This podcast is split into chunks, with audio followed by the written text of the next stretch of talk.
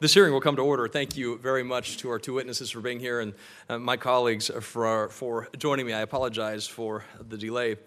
Uh, let me welcome you all to the first hearing for the Senate Foreign Relations Subcommittee on East Asia, the Pacific, and International Cybersecurity Policy in the one hundred fifteenth Congress.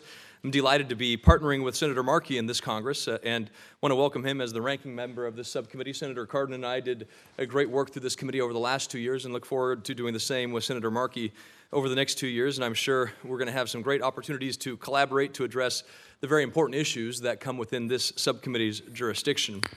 Uh, and so thank you very much for the opportunity to be here. Uh, I do want to just uh, start with a couple of, of words about the committee and the work that we'll be doing. Uh, the new administration and the new Congress ushers a new era of challenges and opportunities in the Asia-Pacific. Uh, despite the political changes in Washington, the U S policy imperatives remain the same. The Asia-Pacific region has been and will remain critical to the United States' economic and national security interests. By twenty fifty, experts estimate that Asia will account for over half of the global population and over half of the world's gross domestic product. We cannot ignore the fundamental fact that this region is critical for U S economic growth and to create U S jobs through export opportunities. The security challenges in the region are complex and rapidly growing. In two thousand sixteen, North Korea conducted two nuclear tests and a staggering twenty-four multiple ballistic, multiple ballistic missile launches. Since two thousand thirteen, China has reclaimed over three thousand acres of land in the South China Sea and has militarized these features, contrary to international law. The Islamic State has now established a firm foothold in Southeast Asia. Democracy, human rights, and rule of law are generally in retreat across the region, despite some hopeful developments in countries such as Burma. So this year, instead of focusing on individual countries or specific issues, the subcommittee will conduct a four-part series that will examine American leadership in the Asia-Pacific region from all perspectives: a security outlook, economic engagement, as well as projecting our country's values across the region. This series of hearings will also underpin and inform legislation that I am leading, the Asia Reassurance Initiative Act, or ARIA. ARIA will pursue three broad goals.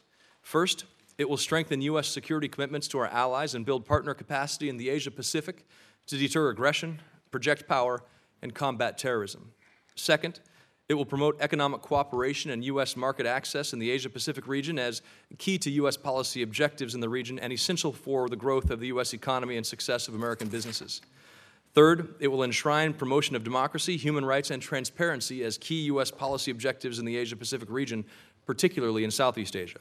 With this in mind, our first hearing today is focused on security challenges in the Asia-Pacific, and we have two distinguished witnesses, Congressman Randy Forbes, who I had the, both of us had the privilege of serving with in the House of Representatives, and Ambassador Bob Gallucci to help us shed light on these very important issues. I look forward to your testimonies and now turn to Ranking Member Senator Markey for his comments.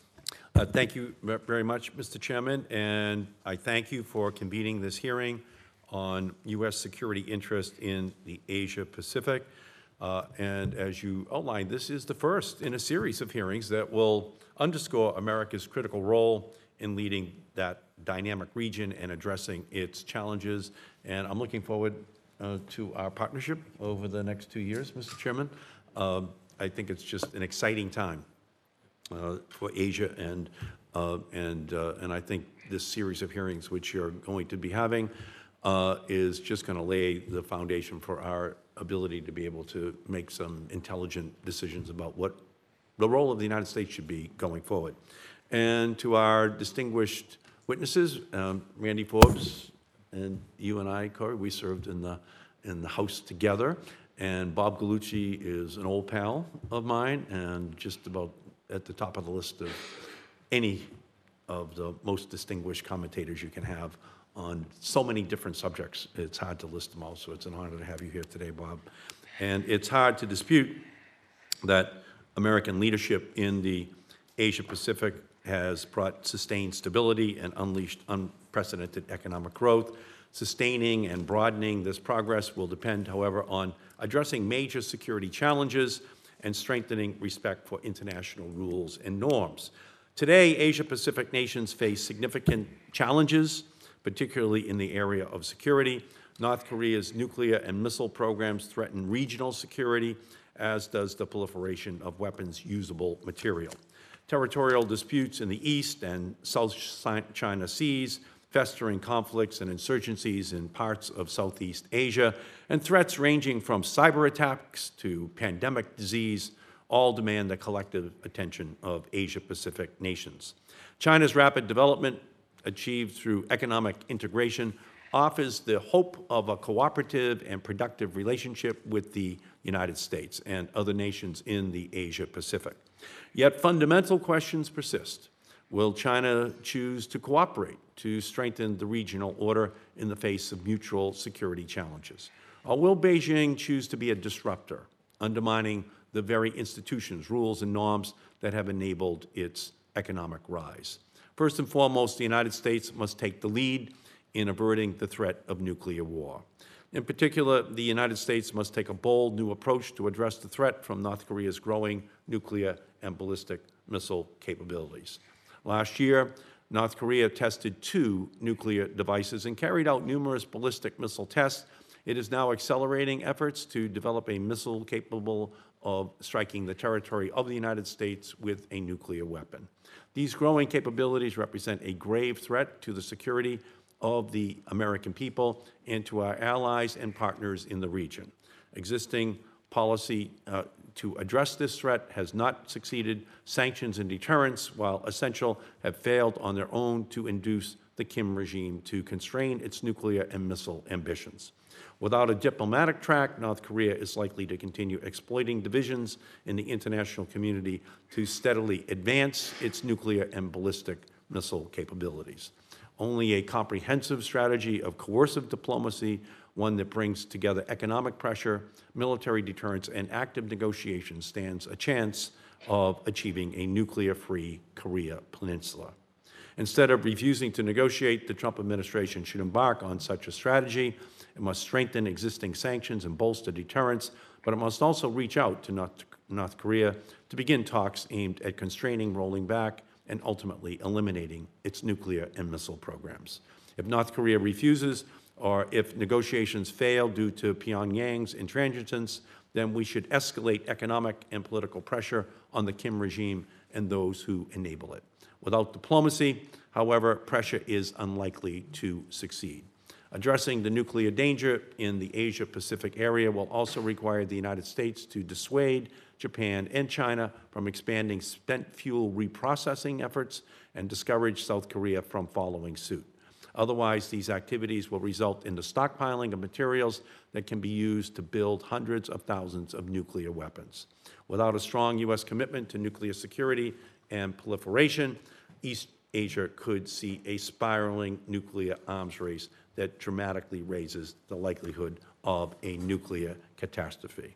Cybersecurity, other issues are all on the table. This region Uh, is without question rising to the very top of the security and strategic uh, uh, list of issues that the United States has to deal with. I'm very much looking forward to this hearing, and I thank you, Mister Chairman, for calling such a distinguished panel. Thank you, Senator Markey. Our fir first witness is the Honorable Randy Forbes, uh, who currently serves as the Senior Distinguished Fellow at the U S Naval War College. Uh, Congressman Forbes represented Virginia's fourth Congressional District from two thousand one to two thousand seventeen and served as chairman of the House Armed Services Committee's Sea Power and Projection Forces Subcommittee. During his service to our country, Congressman Forbes has been a true leader with regard to U S policy uh, toward the Asia-Pacific region, and we are honored to have him here today. Uh, and our second witness uh, is the Honorable Bob Gallucci, who currently serves as Distinguished Professor in the Practice of Diplomacy at Georgetown University's Walsh School of Foreign Service. Ambassador Gallucci brings twenty-one years of distinguished service in a variety of government positions focusing on international security. As Ambassador-at-Large and Special Envoy for the U S State Department, Department of State, he dealt with the threats posed by the proliferation of ballistic missiles and weapons of mass destruction, and was the chief U S negotiator during the North Korean nuclear crisis of nineteen ninety-four. I will note that Ambassador Gallucci testified before this committee in October of two thousand fifteen when we discussed North Korea helping lead to the unanimously supported bipartisan North Korea sanctions bill, and I'm delighted to welcome you back to the committee. Uh, Congressman Forbes, if you would like to begin, thank you very much for uh, your testimony today. Thank you, uh, Chairman Gardner and uh, Ranking Member Markey, um, members of the subcommittee. It's an honor for me to be here. Thank you for having me. It's also uh, a privilege for me to be here with Bob Gallucci this, um, this afternoon. Um, in the five minutes that I have, I can only highlight perhaps the challenges that we have in this region, why this region is important, and I've submitted a number of recommendations in my written remarks if they can be made part of the record. But I want to begin by saying that the topic you've chosen is not a crisis du jour. It's not going to go away tomorrow. It's not going to go away next week. The Indo-Asia-Pacific region is going to require more attention and more resources from the United States over the coming decades. And if we do not do that, it will be not just our peril, but the peril of the world. The current uh, security outlook in the Asia-Pacific region is precarious at best. Uh, we know there are two main actors that are causing this. First of all, China, which now for almost two decades has had an ambitious and unprovoked military buildup, with now a very clear and discernible goal of supplanting the United States as the dominant military power in the region. The other thing that has been a sea change is their use of paramilitary activities in their gray zone aggression, which we have as yet not developed a sufficient policy to push back on. The result of their efforts has been de facto control of disputed waters, as you mentioned in your opening remarks, Mister Chairman, uh, the reclamation of three thousand acres of features or land, um, which um, have gone um, somewhat unchallenged um, in their activity to do that. North Korea, um, as the ranking member also pointed out, poses an imminent and unpredictable threat, not just to its neighbors, but now to the continental United States. Yet even as we mentioned those two causes for concern, I don't think they adequately reflect the sea change that's taken place. When you look at China, it's not just the buildup that China has done, it's the way they've done that buildup. You're looking at advanced fighter aircraft and long-range cruise and ballistic missiles that threaten U S assets at greater ranges. They have credible capabilities to destroy, disable, or reduce the effectiveness of our aircraft carriers, uh, our regional air bases, and even deny us air superiority. Their electronic warfare, space operations, and cyber capabilities, when added to this, Uh, it, it presents a very concerning uh, tapestry of concern for all of us. North Korea, in addition to their nuclear concerns, uh, one of the major risks we have from a, a security point of view is the world has changed in even a decade. A decade ago, we were worried primarily with North Korea about, one, a single actor, and number two, a conventional war that might take place. Uh, today, if you look at most strategists when they're concerned about uh, North Korea, they realize that any conflict we may have may have multiple actors involved, and we're certainly looking at multiple domains. No longer are we limited to conventional war. We may very well be looking uh, now at nuclear, cyber, and even space challenges that we have. Why is this region important? Well, if you just took former Secretary Carter or you took Admiral Harris, they would both say that this is the most consequential region for America's future. And in the coming decades, in this region alone, you mentioned the trade that's going to take place there, but we're going to have in this region the largest armies of the world will camp here. The most powerful navies in the world will gather here.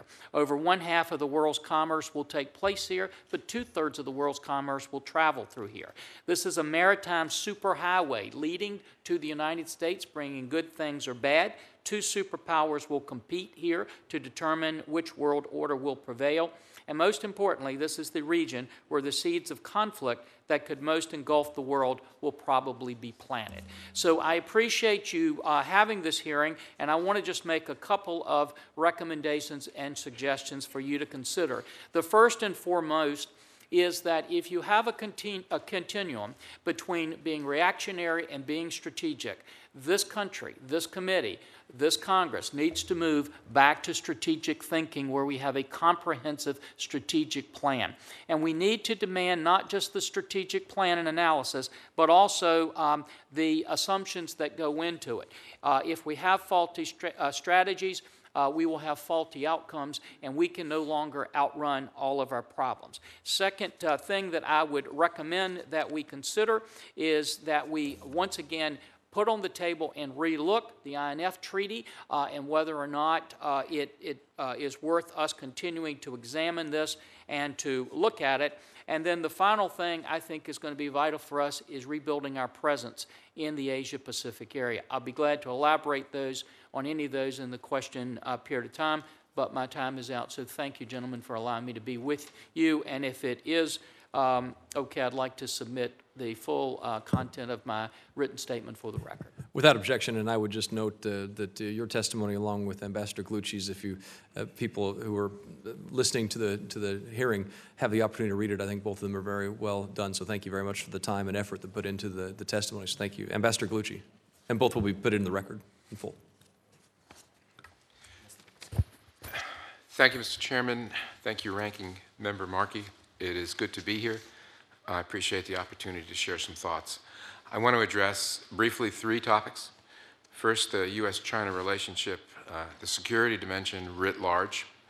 Uh, second, the North Korea threat and what to do about it. And third, uh, the issue of nuclear terrorism and the impact accumulations of plutonium may have on the shape of that issue. First, with respect to China, I, I ought to note that there is nothing that I heard from my distinguished colleague that I would separate myself from, and I'd like to associate myself with his interpretation of the importance of that region and, and the importance of our responding to the threat in that region. It has struck me that the traditional and conventional wisdom about uh, China over the last twenty years uh, has been fairly consistent across administrations. In general terms, uh, China is characterized as a great power. The recommendation is we see China as a great power, not a rising power, that we recognize that China has legitimate political, economic, and security interests in the Asia-Pacific region, that we embrace cooperation and competition uh, with China and regard it as potentially a healthy part of a relationship. But at the end of the day, we avoid confrontation, particularly military confrontation with China. Different administrations have approached China in different ways with different emphases and different catchphrases to describe uh, the U S China relationship. But beneath all that are some structural realities that we really need to appreciate if we want to protect U S interests.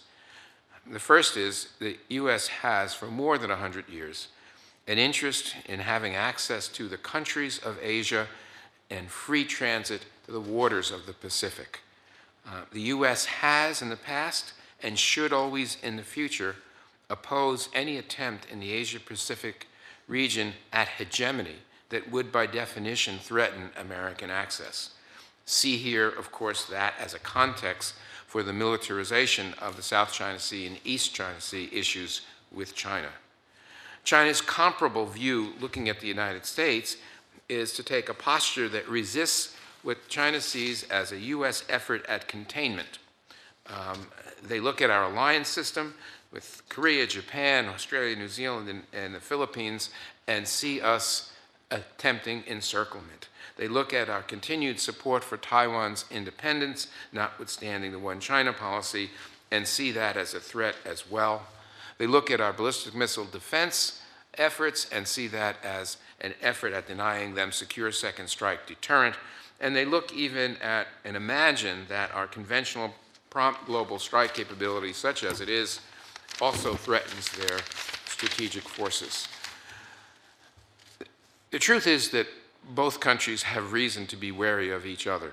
China is, in fact, looking to expand its influence in the Asia-Pacific region, and we are indeed interested in limiting that influence, whether we call it containment or not. China's military and naval expansion and modernization in conventional forces uh, is evidence of this, and, and the detail has, present, was, has been presented by Mister Forbes.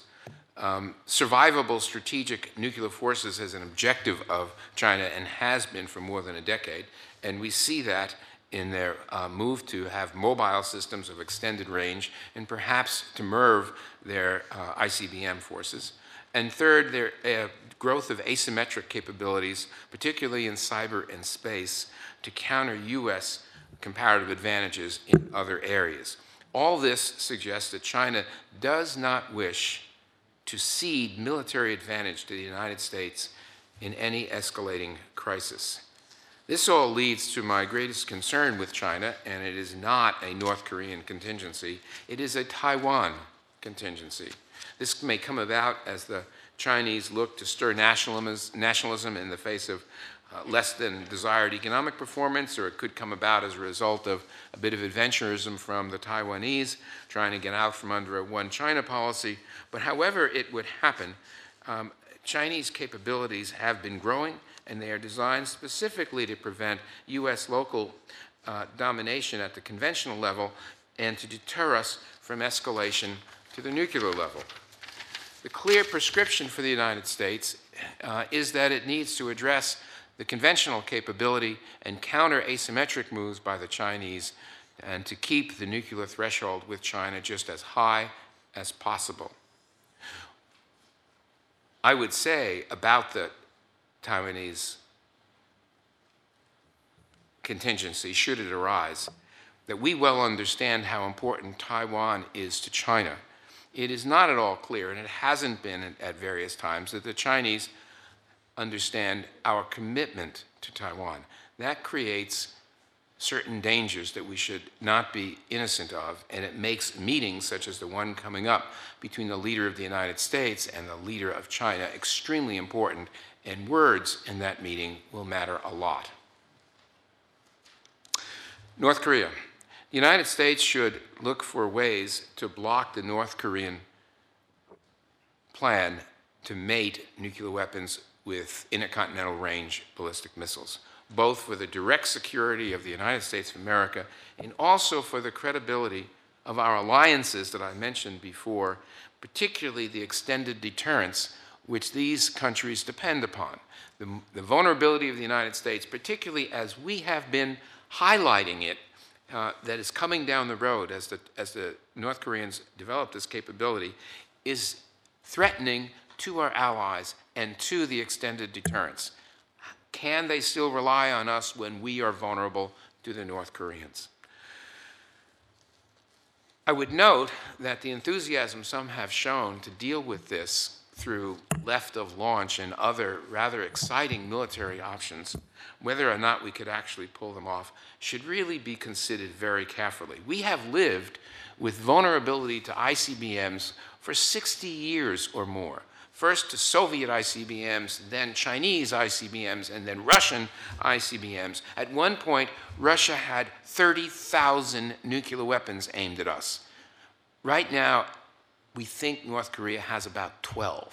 So if we're going to decide, we can deter the Soviet Union and China for decades, but we can't manage North Korea because Kim Jong-un may be non-rational, non-deterrable. We should really examine that carefully if we propose to go to war as an alternative to depend upon deterrence. It may be the wise thing to do. I think everybody would love to have defense um, at this point. I think that would make a great deal of sense, but um, we do not have defense. We do not have a non-leaky defense. That leads to the question of what are we most worried about here?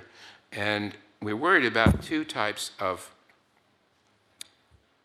developments. One is an escalation from an incident, either at sea, the shelling of an island, the sinking of a ship, something that causes a confrontation. Under the current circumstances, we do not know how the North Koreans think about their North nuclear weapons. We don't know what they think they're good for. They may think they're good for deterring the South Koreans and the Americans from responding in that case. They would be wrong, tragically wrong, but the outcome would not be good. Second thing we need to worry about, I think, and maybe it's even more important, is transfer. Ten years ago, the North Koreans transferred a plutonium production reactor to Syria. It was crushed by the Israelis. If it had not been crushed, that reactor could be providing plutonium not only to Syrians, but to others who have traipsed through Syria, and these are pretty unsavory folks. And that's an image that goes to nuclear terrorism we don't like to contemplate. So we need to somehow impress upon the North Koreans that's not a move we want to see again. The prescription, three boxes. Typically and for a long time. Containment, military action, engagement. Containment includes all kinds of things uh, it, that are good ideas. It includes sanctions, tougher sanctions, pressure on the Chinese. It includes all this. Very smart, indeed. It includes military exercises. It includes cyber activity. All this is containment. The problem is we don't have any reason to believe, really, with any confidence, it'll bring down the regime, block the weapons program, or force them to the negotiating tame, table in a, in a positive frame of mind. So what we can be sure of is while we're containing them, they will continue to grow. This is not like fine wine. With the passage of time, it doesn't get better. Military force. I don't need to say much about that, uh, except to say it can't be cheap. And would it mean a whole war? Can't tell, but it can't be cheap. And we don't want to, I don't think, move to that unless we really do not have another alternative to deal with the threat. Engagement. There's an awful lot of talk about how engagement always fails or always has failed. I believe that is too simple a characterization. The deal that some of us were involved in twenty-three years ago or so uh, is one that held for about a decade and froze their plutonium production capability. That was good as an outcome. Did they cheat? Absolutely, they cheated in the area that we weren't watching them in, and that was in the plutonium area, but we certainly caught them at cheating. Do they understand they cheated? I'm fairly certain from track two conversations, the answer is no. They believe we failed to perform. What they have told us in many settings is that that deal was supposed to create a new relationship, normal relations between Pyongyang and Washington. It did not. We didn't anticipate normal relations. That regime was not a regime in which we're going to have a normal relationship with. So the question is, what do we do? Is What do we do? Do we go into negotiations? And what is it that would lead us to successful outcomes? The only thing I only have two points to make here. One is we had better insist that the outcome of the negotiations continue to be, for us, a non-nuclear weapon state. We cannot legitimize North Korean nuclear weapons by having an objective, the current program. A freeze could be a good interim step, but it can't be the end game. The second thing is I can't imagine, I can't imagine us addressing the North Korean concern why it has nuclear weapons to deter regime change by the United States of America. I can't imagine addressing that concern without a normal relationship between North Korea and the United States, and I can't imagine a normal relationship unless they improve their human rights record in a dramatic way. This will not be easy, but that's the only way I can see it. Finally, if I can say a couple of words on the nuclear terrorism issue. The nuclear terrorism, terrorism issue is one of, most analysts say, high consequence, low probability as, as an event in, in, in international security and us, our national security. Um, high consequence, we don't need to focus on. We all know why that would be true. Low probability, the short answer to why this hasn't happened over, over decades, and we can, I've always worried about it, is because it's hard to do. And it's not hard to do anymore because it's hard to design a weapon, it's hard to build a weapon, or it's hard to deliver a weapon. It's hard to get the fissile material to drive the weapon. If that should change, that would be the game changer. And that's why I've included it in the hearing today. For me, the current plan in Northeast Asia of three countries can produce a game changer in nuclear terrorism. First, the Japanese have what you might call a plutonium overhang, that is to say, a stockpile of plutonium they own of forty-four tons. That's enough easily for untalented designers to make over seven thousand nuclear weapons, probably more than we have. As striking as that is, and you may wonder what they plan to do with forty-four tons, well, they plan to make more separated plutonium by running a new reprocessing plant um, at Bokosho. That's not a good idea, uh, and we need to engage the Japanese over what they plan to do with this plutonium. After Fukushima, they don't have a, a huge operating reactor program. They don't have a breeder program. Have very little thermal recycle, but whatever thermal recycle they do will involve the movement of plutonium around Japan. That is material that can be used to drive nuclear weapons if it disappears. All this material in transit cannot be a good idea. Interestingly, China has contracted with France to build a plant of the same size the Japanese are, are intending to open. The Chinese would be doing what the Japanese would be doing, which is moving plutonium around their cities and around the country. More material of which nuclear weapons can be made would be moving around China, would be moving around Japan.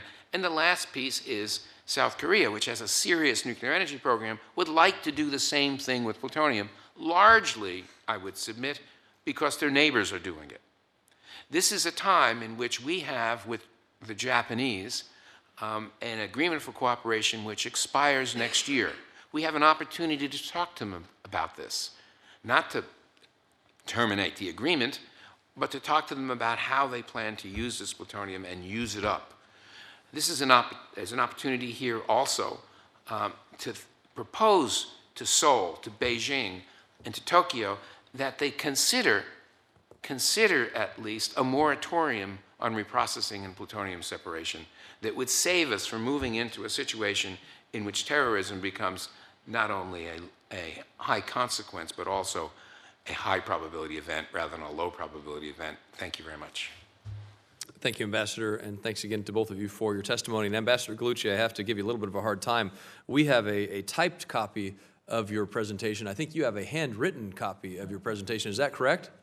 Um, Good job. I, all I'm saying is I couldn't even read my handwriting that I'm writing now, let alone I, get through. I have hearing with uh, uh, suffered for decades with uh, boards and others telling me that I am supposed to type out my remarks, but I, I have a fountain pen here, Mister Chairman, and, and that's what I write my notes with. Very good, very good.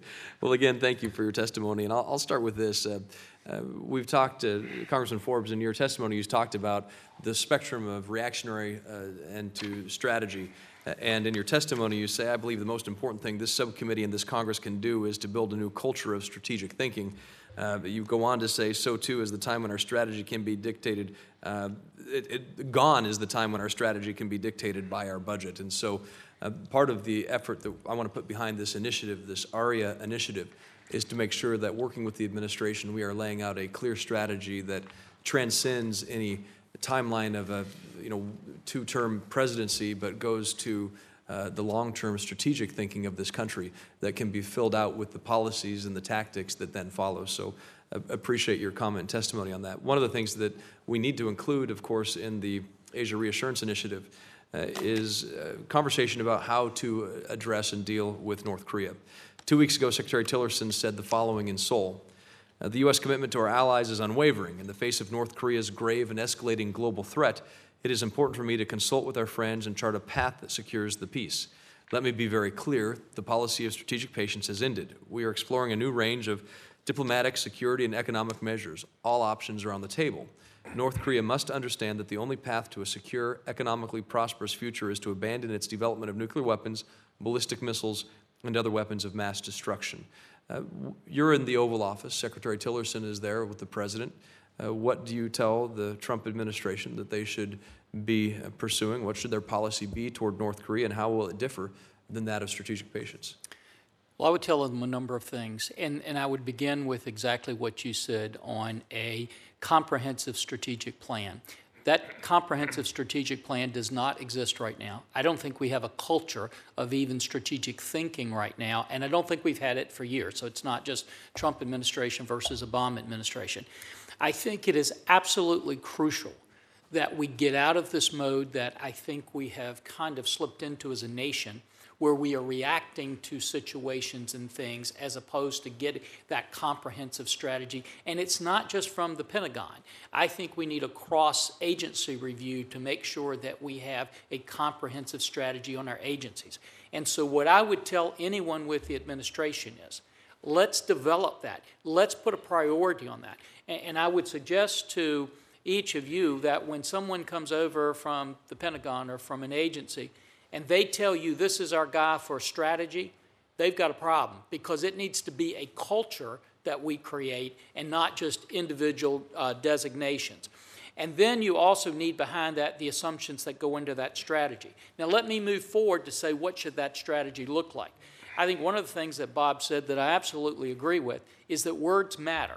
And I think our rhetoric needs to be just as strategic as our military operations. And we need to walk in with goals that we want to accomplish with our rhetoric and what we say, and we need to realize who we're talking to.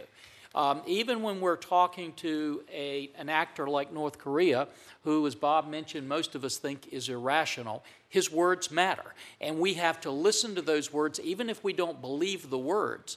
We have to see what the words are representing to us.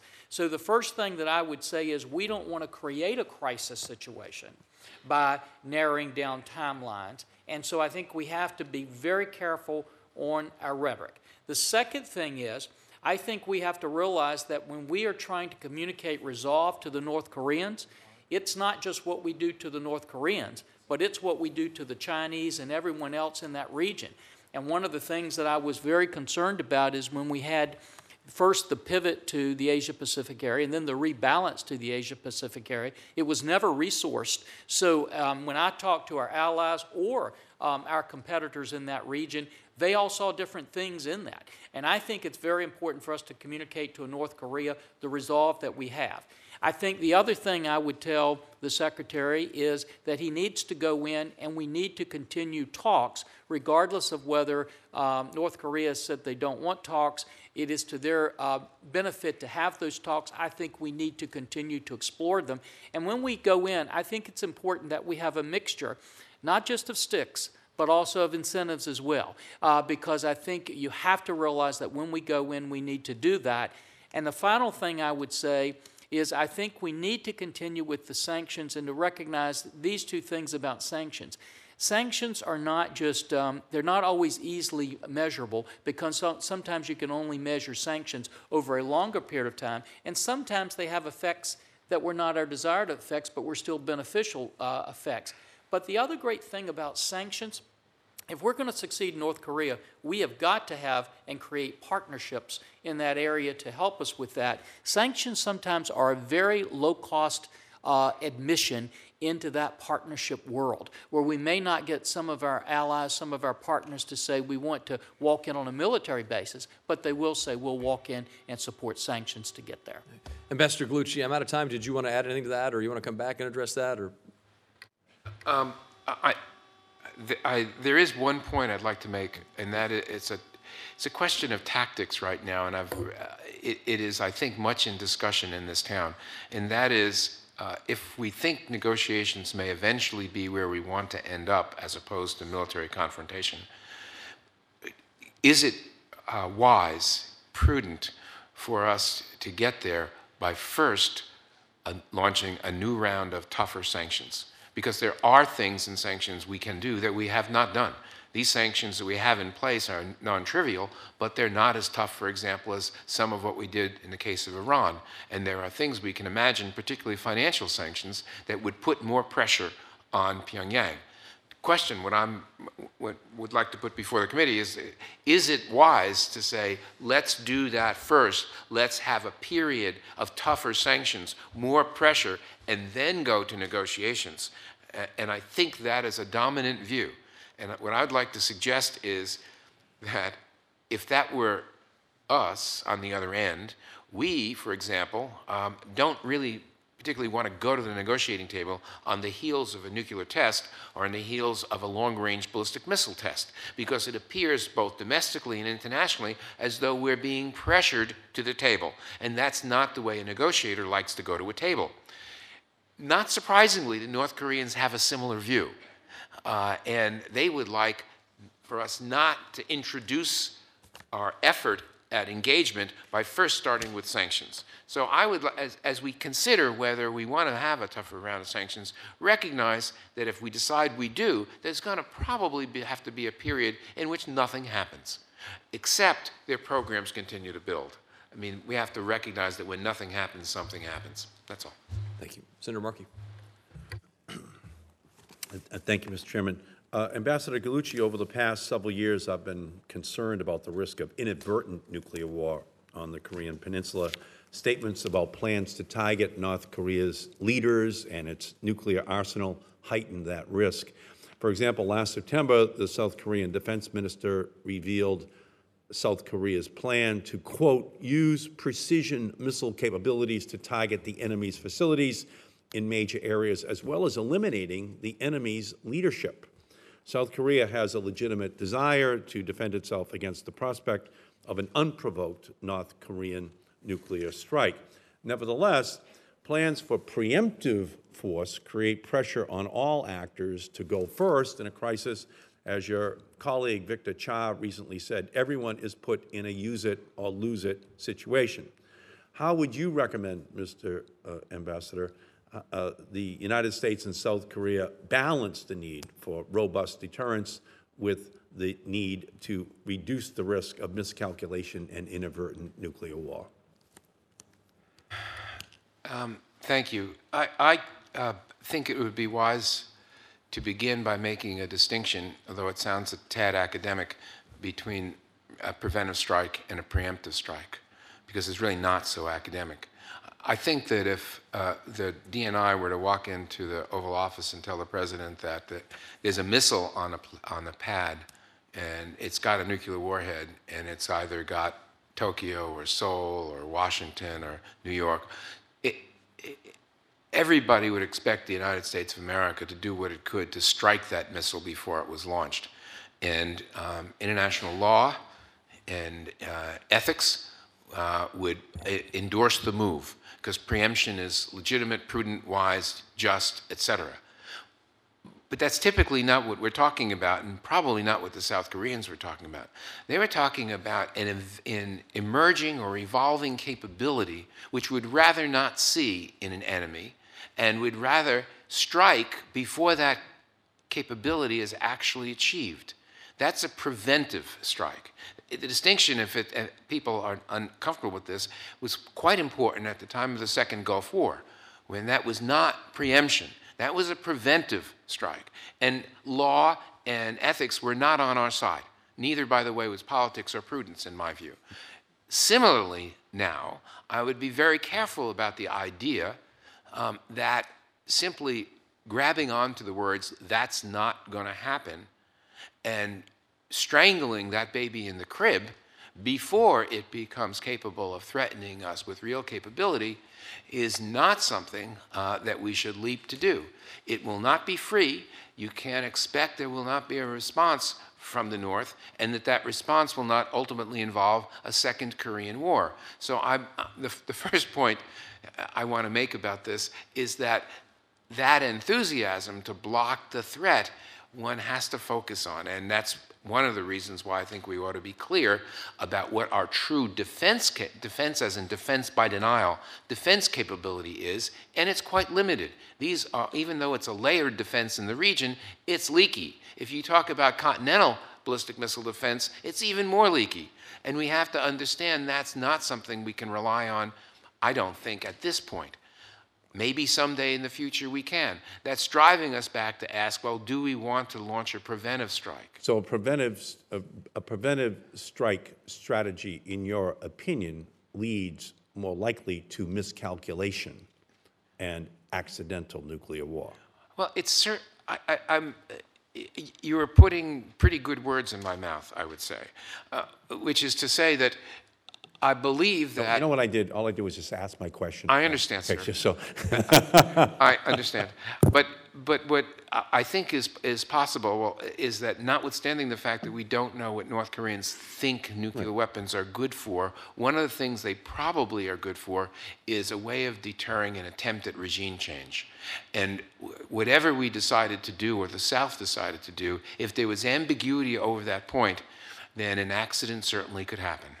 Right, and again, I, just so I can get back to this kind of theological question, do you believe the United States should continue to demand that North Korea agree to denuclearize before we talk, or do you think we should launch exploratory talks while continuing to bolster deterrence and strengthen the existing sanctions regime? I have a colleague who put it this way, that we should have no conditions on talking about talks. So we should agree to meet without condition. At that point, before getting into protracted negotiations, I think we need to be clear that if those negotiations succeed, for us, that would have to mean that North Korea would give up its nuclear weapons and nuclear weapons program. Uh, it doesn't mean that they have to agree to that in the beginning. That's the outcome of the negotiation.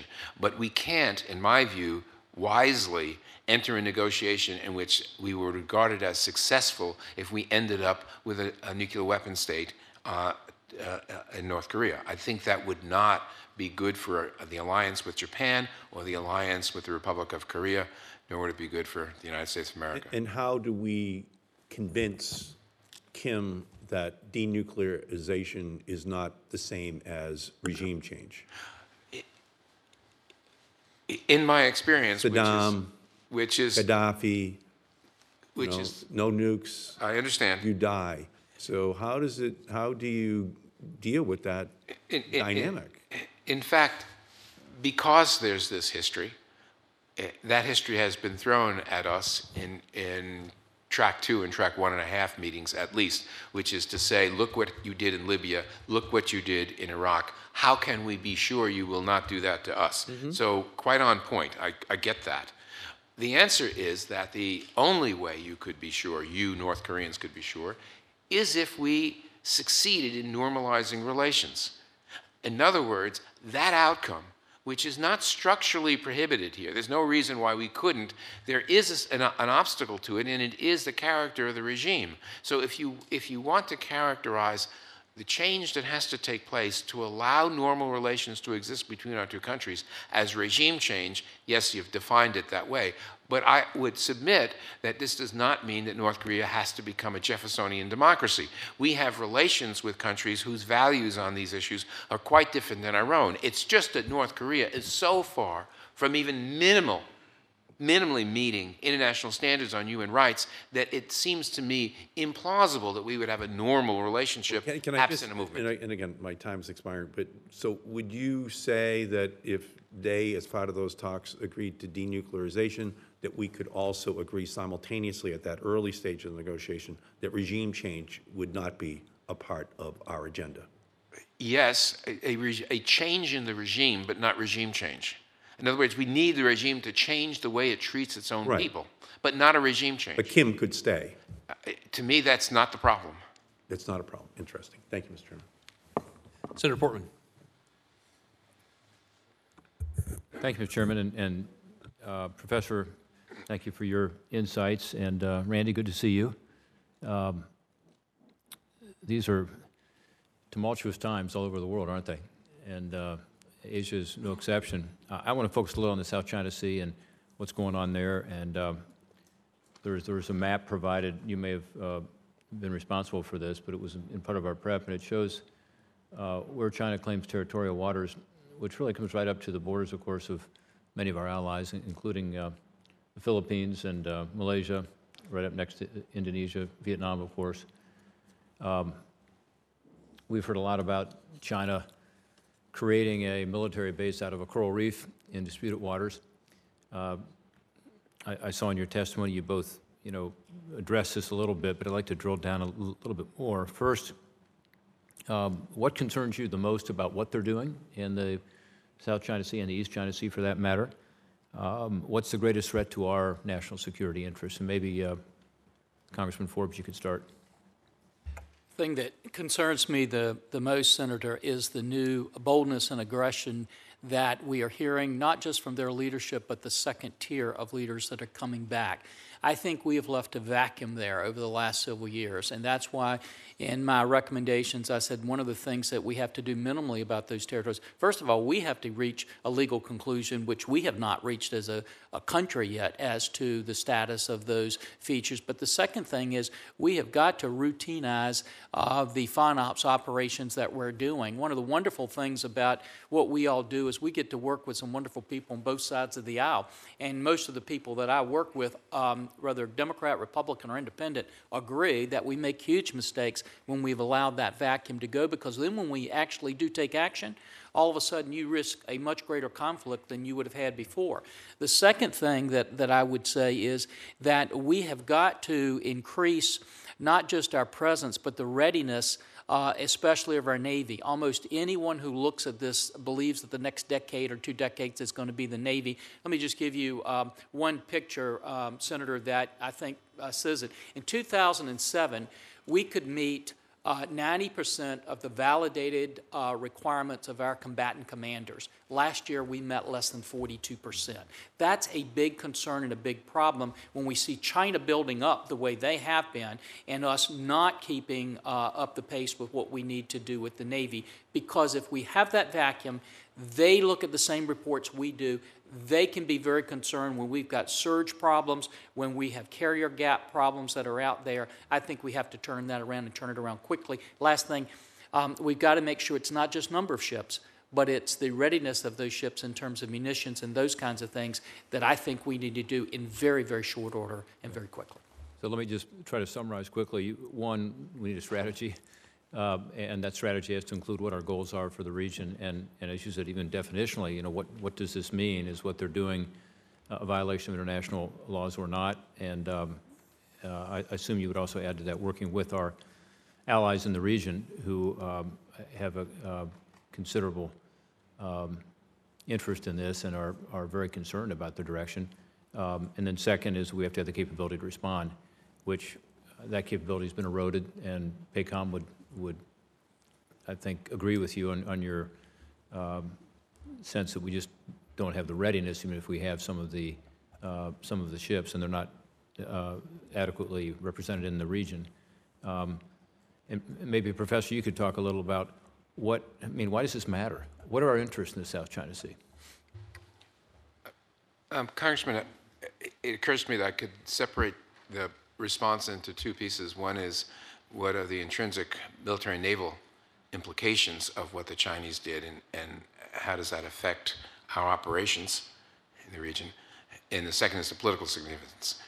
On the first, it occurs to me that I should note that I spent three years on the faculty of the National War College learning that I should never do what I just said, mm-hmm. and that uh, I should recognize the limits of my own experience. So I, I actually don't want to speak to that, but I, I, I, I, I believe there is uh, a statement that could be made, not by me, about how this might complicate operations, the, the, the militarization of those uh, pieces of territory. I don't want to call them islands.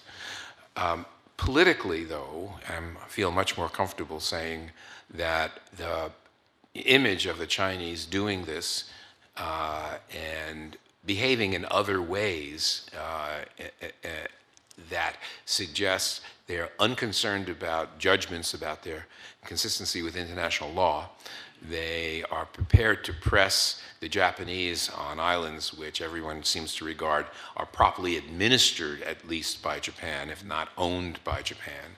Uh, the, the willingness to challenge uh, the United States' uh, commitment uh, in mutual security treaty to extend to those islands, that all this paints a picture of a China that is uh, moving out uh, in the region uh, and presenting an image of threat to not only our allies, but I would say also our friends in Southeast Asia. So this is, in my view, ominous and deserves to be met by the United States. I was kind of general in my comments because I, I, I'm really uncertain about how far to push this, except politically, I feel confident that the image we wish to project is as a country continually maintaining a commitment to the region and to our presence in the region, and that we're not going to be pushed off by hegemonic moves by China, to put it bluntly.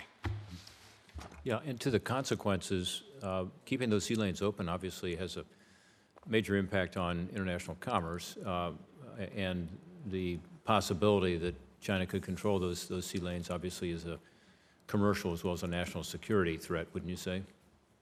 Sure.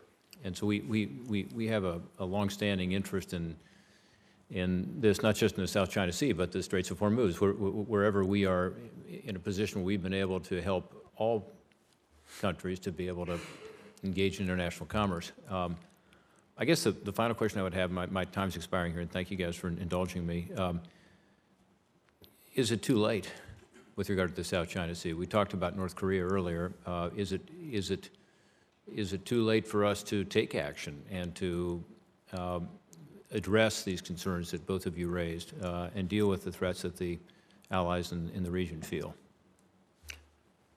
Sen Senator, I absolutely do not think it's too late. Um, I could, if we had more time, I could tell you that in nineteen seventy, seventy-two, seventy-three, seventy-four, we would have felt the same way about the United States military, and then we look at what happened to them by nineteen ninety and nineteen ninety-one when we uh, went into Kuwait and we had turned it all around. And this Congress did that with three major things. We put stealth airplanes in, guided munitions, and jointness, and that gave us air dominance, which was a huge uh, turnaround. We can do it now. But the reason that I emphasize the strategic thing, everybody talks about strategy. It's something we all agree. We need to do it. But why it's so important is if you look at what we had just a few years ago, we had the twenty twelve defense guidelines. That's what we were resourcing things from. And if you remember, there was a push to take up the landmines along the D M Z. Can you imagine any of us sitting in this room today and saying, oh, my gosh, I wish those landmines had taken up um, in, on D M Z? We would have thought that was ludicrous. The same thing when you didn't have that strategy and we looked there, we were going to take our cruisers out. If we took our cruisers out, uh, it was because the twenty twelve guidelines were based on the fact that they didn't ch think China would do what it's, it's right. done now. But, but Senator, here's what would have happened. Um, we don't just need those cruisers. We need twice as many because we'll be in a three hundred sixty degree fight. This is what Americans do. If we'll sit down and create those strategies, I still think we can um, begin to turn this around. And, and our allies are looking to us to develop that strategy and show that resolve so they can embrace us and come around too. But I think we can certainly do it. Professor, final comment um, over time. I, it, it sounds to me, on the face of it, wrong to think that there is nothing we can do in, in the face of the, of the Chinese move and to simply accept it as a fait accompli. I'm not really, again, I have to say, I'm not really competent to go into the detail of what exactly we need to do. But I, th I think certainly at the political level, there are things we can do to, to reassert um, our presence in the region. Uh, in the, uh, Mister Forbes has put forth in his, in his remarks the importance of freedom of navigation uh, exercises, and that's absolutely critical, and we need more, not less of that. Yeah. Thank you.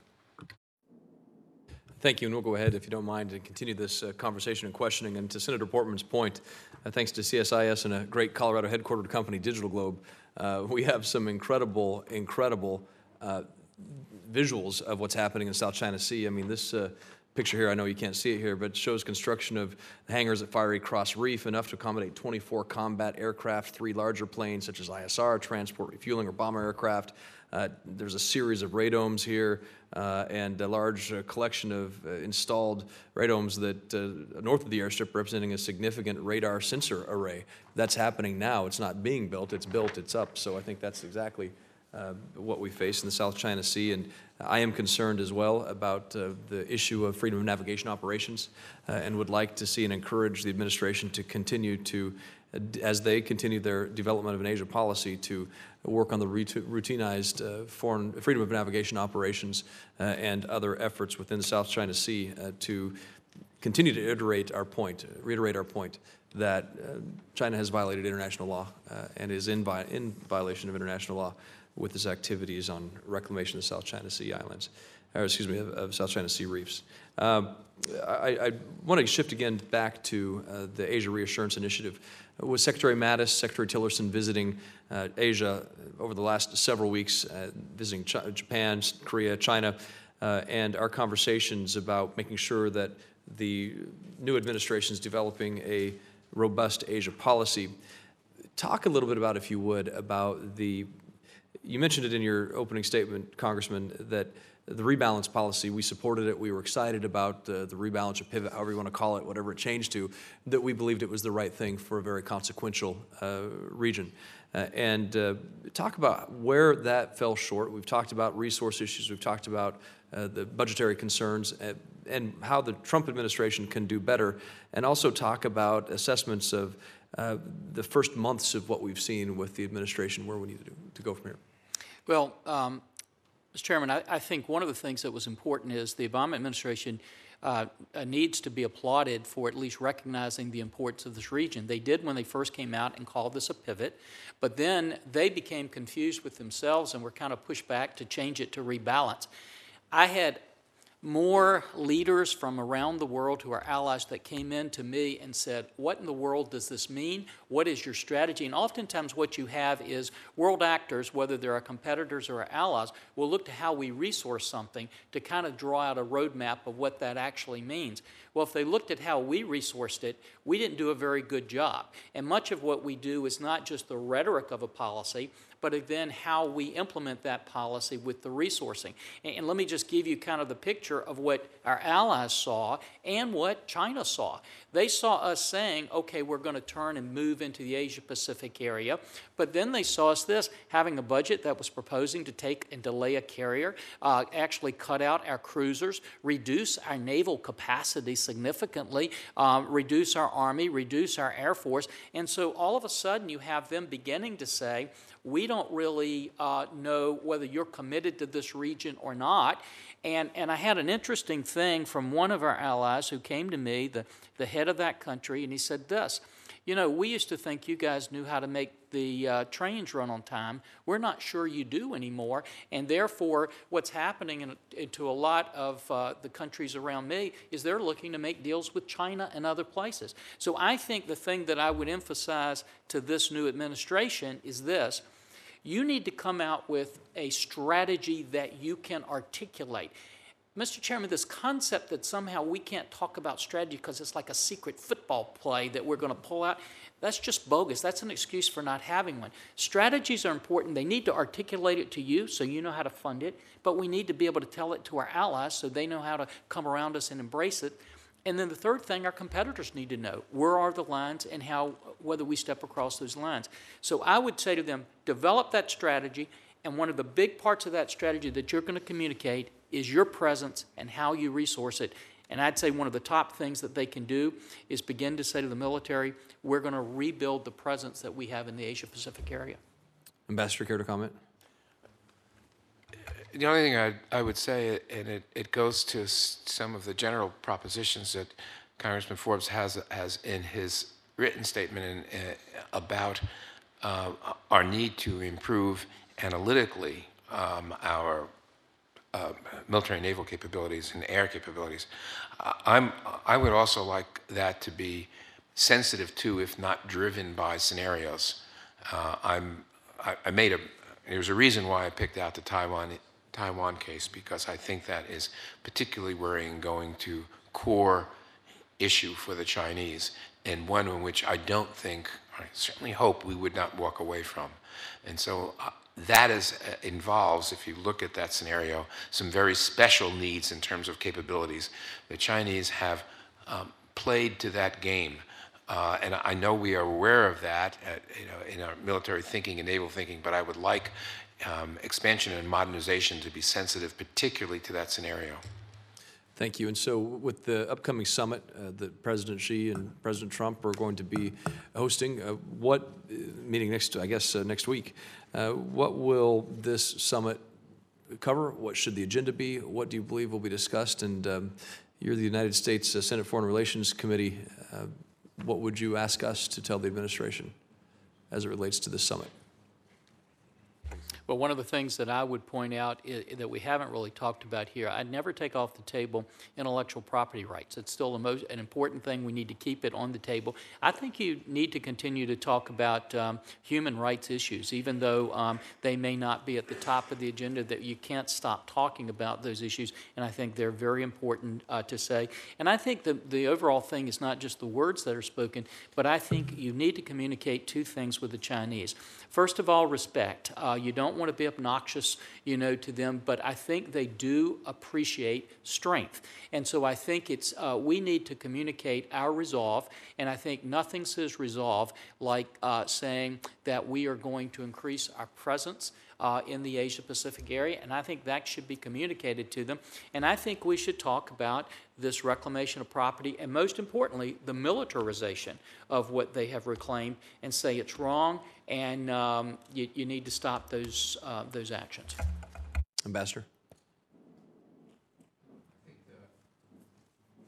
I think the chapeau is really the, the, uh, the respect for China as a great power.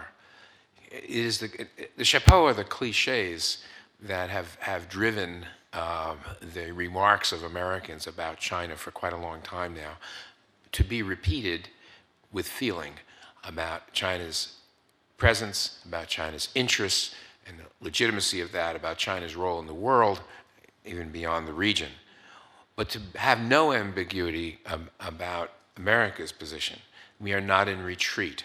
Uh, we have important alliances. Those alliances are, for us, um, uh, uh, guaranteeing the security not only of, of the ally with whom we extend our deterrent uh, and commit ourselves, but they're important to our own security. And we are not retreating from any of those. And we are going to maintain the capabilities to make good on the commitments contained in those alliances. That more is more important than anything. Second, I would look for an opportunity, uh, it has to be done carefully, uh, to restate the American commitment uh, to the idea that Taiwan's status, uh, independent status, not be changed by the use of force or the threat of the use of force.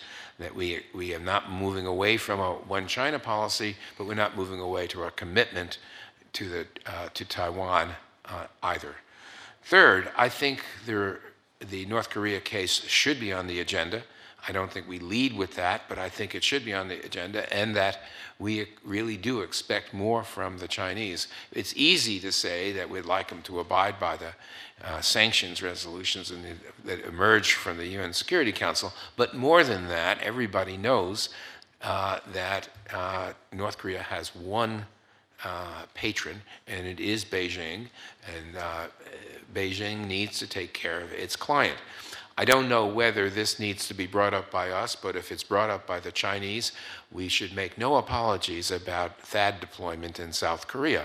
I mean, the outrageous, and it is outrageous proposition, that we would provide defense for an ally, a treaty ally, who suffers ballistic missiles being shot in its direction by a client of China, and then China can complain to us about providing that defense, is almost too much to bear.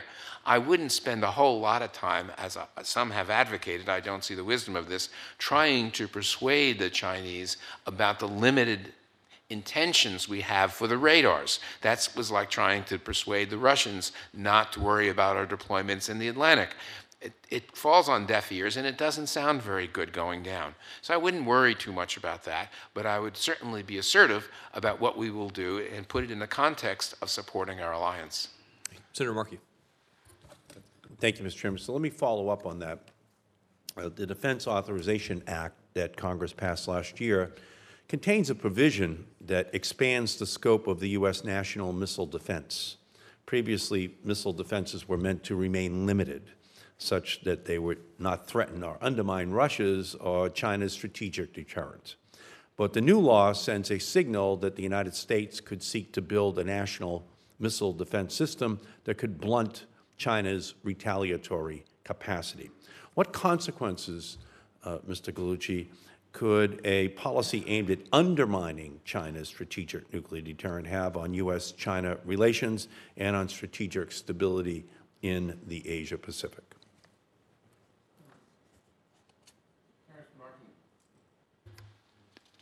Congressman Markey, this is...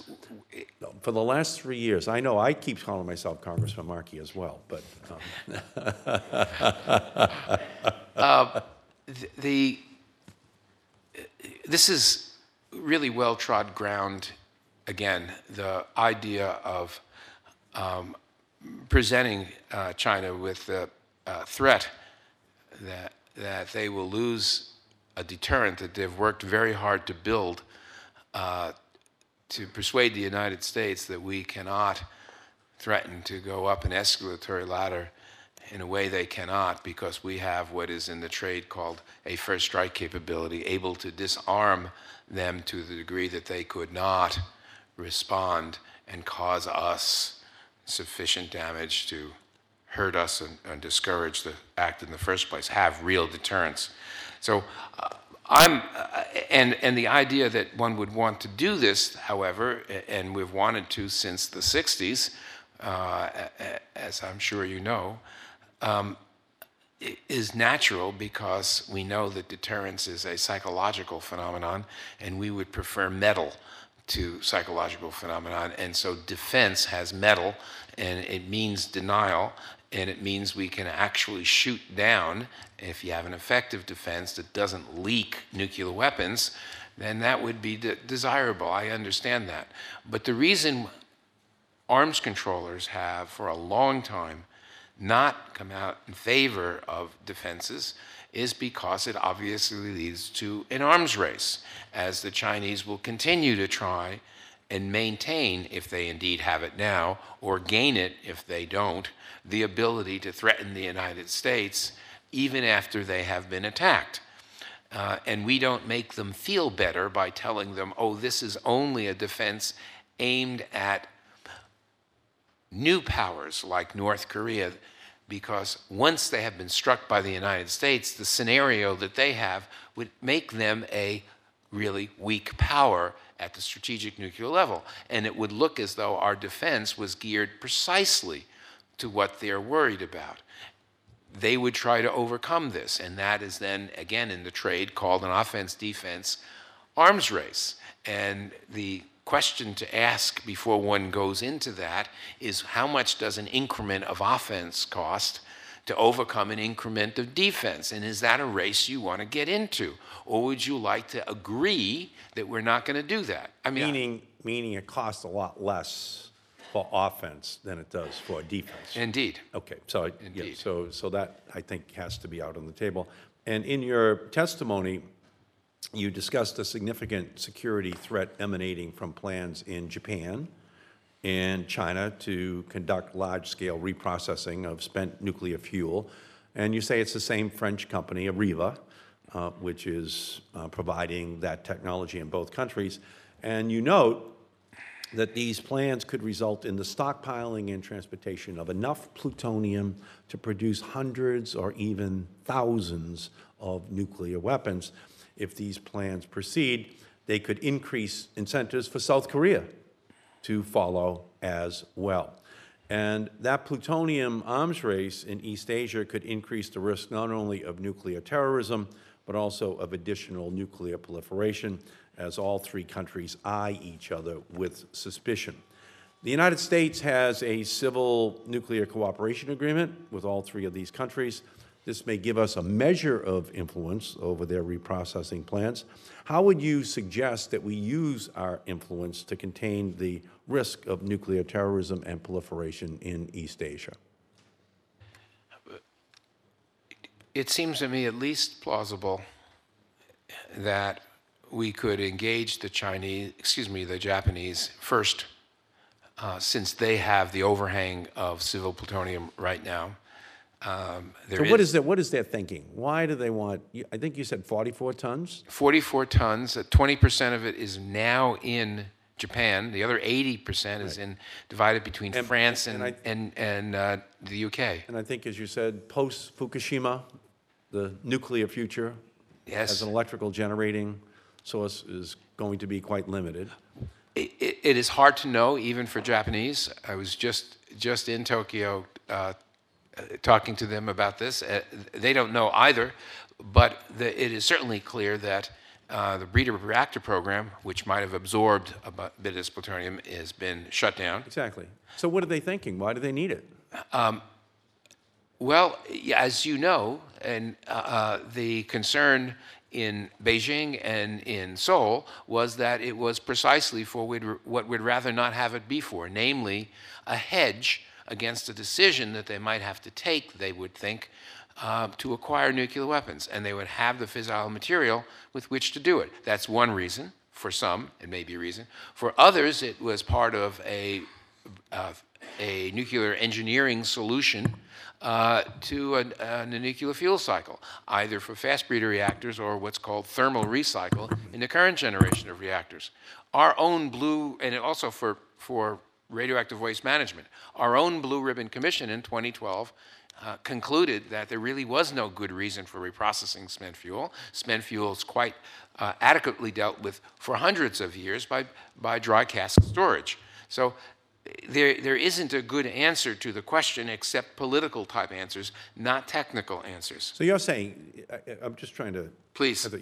Are you saying that the conclusion has to be, at this point, that it's really just to have a stockpile in the event that they move to a nuclear weapons production strategy in the years ahead, and that under this new prime minister, uh, uh, the likelihood of them giving up those forty-four uh, tons of plutonium are very low, but that that induces a certain paranoid reaction in the Chinese, who hire the same company to do the same thing, which makes it very difficult to then complain that another country is doing the same thing with the same company that you are doing. And the South Koreans just sit there and they say, well, maybe we should hire the same company in order to do that same thing. So, so how do we talk to the Japanese about this? Because they're clearly the first domino uh, in, the, um, in this ever-escalating nuclear Uh, uh, production capacity. I wouldn't dissent from that characterization of the situation. I do believe the place to start is Japan. We have an agreement for cooperation uh, that it does expire in twenty eighteen. On, uh, it does not expire if neither side poses an objection to its continuation. What we could do is, uh, is start with the Japanese and be clear here that not everybody in Japan is looking to hold on to that plutonium as a hedge against the need for nuclear weapons eventually. That, I think that view certainly exists in, in some quarters in Japan, but I think engaging the China, uh, Japanese is not a bad idea, not one that's bound to fail. They have a plutonium problem. As you know, we have a plutonium problem too. We have to dispose of plutonium that we are not going to dispose of, as we, we had originally told the Russians we would, and we need to find another way. So we could have a technical consultation with the Japanese about this, and it could be very fruitful. If there was any success in that, engaging the Chinese and pointing out, I mean, some are concerned about the Chinese having plutonium from the civil area leak into the military area. That's, to me, not as consequential as the concern about terrorism, and I worry about that substantially more. But for the Chinese to understand that they are an attractive nuisance, in a sense, with their own recycle program, and that they would, their security would be enhanced by joining with the Japanese and the Koreans, who right now would be giving up nothing because they don't have a reprocessing right. capability. Uh, it is possible to imagine here, without an enormous diplomatic heavy lift, uh, a moratorium at least on reprocessing and creating more separated plutonium. And that's what I'd recommend. Thank you. Thank you, Mister Senator Cardin. Thank you, Mister Chair, and thank you to the witnesses. And I'm especially glad to see my old friend uh, Congressman Forbes here. I was really happy to see you would be testifying today. And let me let me actually start with you, and I'll I'll bring you back to your Sea Power days in in the House. He was ranking on Sea Power and and one of the main leaders on the Armed Services Committee. I just came from uh, being the lead Democrat on a readiness subcommittee on our side on S A S C. And we were talking about naval readiness. I understand uh, earlier you testified that the greatest threat in the South China Sea was our readiness issues. And I, I think there was a quote around something you said from one of my staffers at readiness is not just number the number of ships, uh, but their condition. Could you elaborate on that a little bit so that we can take that advice as we're starting to work on the N D A A here in the S A S Committee in the Senate? Yes, sir. Well, first of all, it's always great to see you, and um, thanks for allowing me to be here today. I think that one of the things that we need very desperately is to make sure we even get a new metrics on how we measure fleet strength. Numbers matter, but what I'm very concerned about right now is we sit here and we look at all of the threats in the Asia-Pacific area. It's very concerning when top leaders in China say they think that we could very easily have a conflict, a military conflict, with the United States within two years. Mm-hmm. And top leaders in the United States are saying, we think we may have mm-hmm. a conflict with China within two years. When you have that rhetoric out there and you see the nature of what's out there, we can't build the ships we need, as you know, um, in two years, three mm-hmm. years, or whatever. And one of the concerns that I have is right now we have a huge shortfall in munitions. Uh, we need to fix that and fix that rapidly. We have shortfalls in training that we need to fix, and we need to fix that rapidly. And I think we're going to have to change some of our operational concepts. For example, we may, may need to move to something like distributed lethality as opposed to the current situation we have with our carrier groups. And I think we need to be sending a message out there And Senator, uh, I've had a lot of people talk to me about this three hundred fifty ship Navy or mm-hmm. three hundred fifty-five ship Navy. That is not particularly a goal, mm-hmm. but it is a neon sign saying to the world that the United States is going to be prepared to play. And if you look, in, and I take anybody and I ask them, tell me what you remember about the military in the sixties, seventies, eighties, nineties, or the first uh, ten years of this um, um, century. They'll say uh, in, in the sixties, Vietnam, that's about all they remember. Mm-hmm. seventies, maybe we hollowed out the force. nineties, they can't really say much of anything. And tenth, they can't say what we did to the military. It's just where we put it. But in the eighties, they know we built a six hundred ship Navy. Mm-hmm. So that's why I think in addition to uh, creating the readiness, we need to at least send a signal out there that we are on a direction to rebuild this Navy, because for the next, um, I know when you look under my name, you say Naval War College, so I'm going to be prejudiced. But I'm not reaching these conclusions mm-hmm. because of my prejudice. I'm reaching my prejudice, prejudice because of my conclusions. Mm-hmm. It's just the fact that that's where we're going to be for the next decade or two decades. Let me ask you both a question that dealt with another hearing that we had earlier today uh, in the Foreign Relations Committee. The Western Hemisphere Subcommittee met earlier today. And one of the items that we heard about from witnesses is increasing Chinese presence and investment uh, in the Americas, including Venezuela. We see this all throughout Africa as well. So the, t the title of this hearing is Our Leadership in the Asia-Pacific, but the, the biggest nation we're concerned about in the Asia-Pacific is really spreading their influence. We We, we, we're about to maybe dramatically cut um, aid to Africa, our global aid programs in the Americas. It doesn't seem like that's what China is doing. Talk a little bit about how we could address this broadening Chinese influence into the, into the Western Hemisphere especially. What are the kinds of things that we should be looking to do if we want to counter that?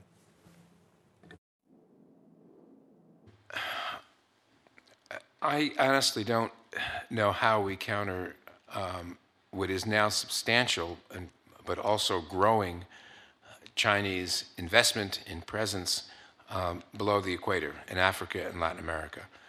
Um, for a time, I was uh, president of the MacArthur Foundation, and uh, we did work in both Latin America and in, in Africa, and we would see the footprints of the Chinese uh, and uh, in areas in which we were working, because we worked in, the, in uh, uh, species preservation, biodiversity particularly. So we were very concerned about how the Chinese used the investments, what they did with their fishing, uh, and how they behaved generally, and were they, a, a, a, this is a phrase that's used in a different context, but were they a responsible stakeholder in the development of those countries? And the answer was, not sufficiently, and not to the level that the United States or our colleagues in Europe uh, were moving to, and they weren't meeting standards in those areas.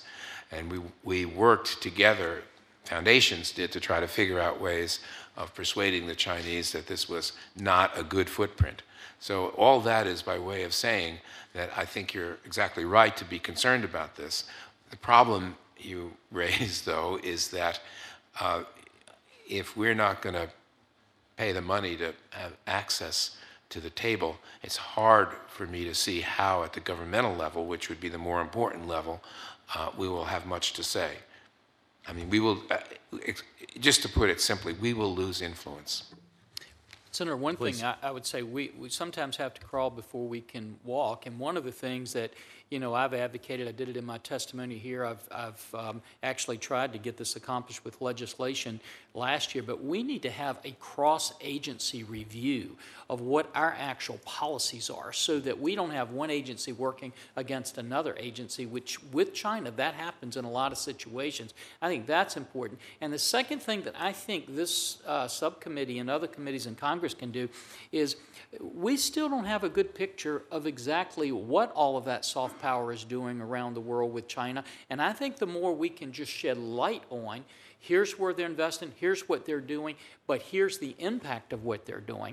I think that in itself leads then to uh, policies that can help uh, at, at least begin to get responses to, to their actions. I'll just say this, Mister Chairman, I'm done. We, we, uh, the great thing about being on this committee We often have foreign leaders come and sit down in our in our uh, business room over in the Capitol, and we just trade ideas. And when we have leaders from Latin countries, about a year and a half ago, uh, we had a South American president who came and and basically said this: um, we would rather do a lot of work with y'all because, I mean, there's just such a cultural connection. We've whether it's families in the United States or people who've done Fulbright scholarships, the connections are so intense. We all call ourselves Americans, North, South, or Central, um, and we feel that. Um, but we are doing a lot more with China now, even though we're a little suspicious of their motives. They don't necessarily uh, do business in the way that is going to elevate standards or, or speak to um, much concern about Uh, you know, our, our country, but they're just present and you're not. So we have a preference, but we can't push on a string. If you're not going to be here, then we're going to be doing a lot more with China. And that was a pretty sobering lesson to hear. And I and, and Ambassador Gallucci, I kind of understand you, you can't change that with words. You have to change it with dollars and with actions. But thanks to both of you for your, your ongoing work in this area. And Mister Chair, thanks for having this hearing. Uh, thank you, Senator Cardin. And I think it's a good point that you bring up, because in conversations with different think tanks, uh, research that's been done, public polling that's taken place in Asia, uh, even uh, Asian nations across Asia, they talk about the U S norms and that they would rather work, do business Uh, in an environment that is based on U S norms than uh, one that's ruled by China and where they're heading right now. But you're right, presence matters, and our ability to continue to uh, pursue American values and interests uh, through whether it's a resource allocation or, or, or st strategic uh, implementation of uh, initiatives this committee puts forward. It's important that we do that so that we can actually give them that uh, leg to stand on, so to speak. Um, So, so thank you to both of you for being here. I have additional questions. This is a hearing that could, could go all day, uh, but much to your relief, it can't.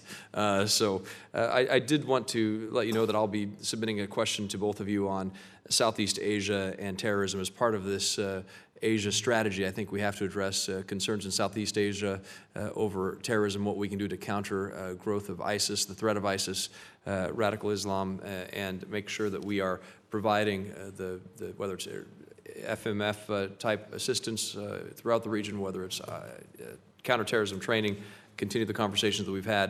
Uh, also, conversations about what we can do to increase our and strengthen our alliance with uh, New Zealand, Australia, uh, India, throughout uh, throughout the region. So, look forward to that. And with that, I guess I have a closing script that I have to read here. But as we move forward on this strategy and this new legislation, the Asia Reassurance Initiative, would love to continue to receive your feedback and comments. But thank you, first and foremost, for attending the hearing, for your time and work that went into the testimony.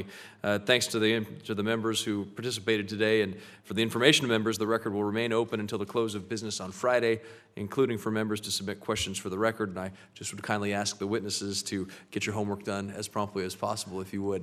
Uh, and uh, we will make that a part of the record. But it is truly appreciated your service to our country and the work that you're doing today. And with that, thanks to the committee. This hearing is adjourned. Thanks.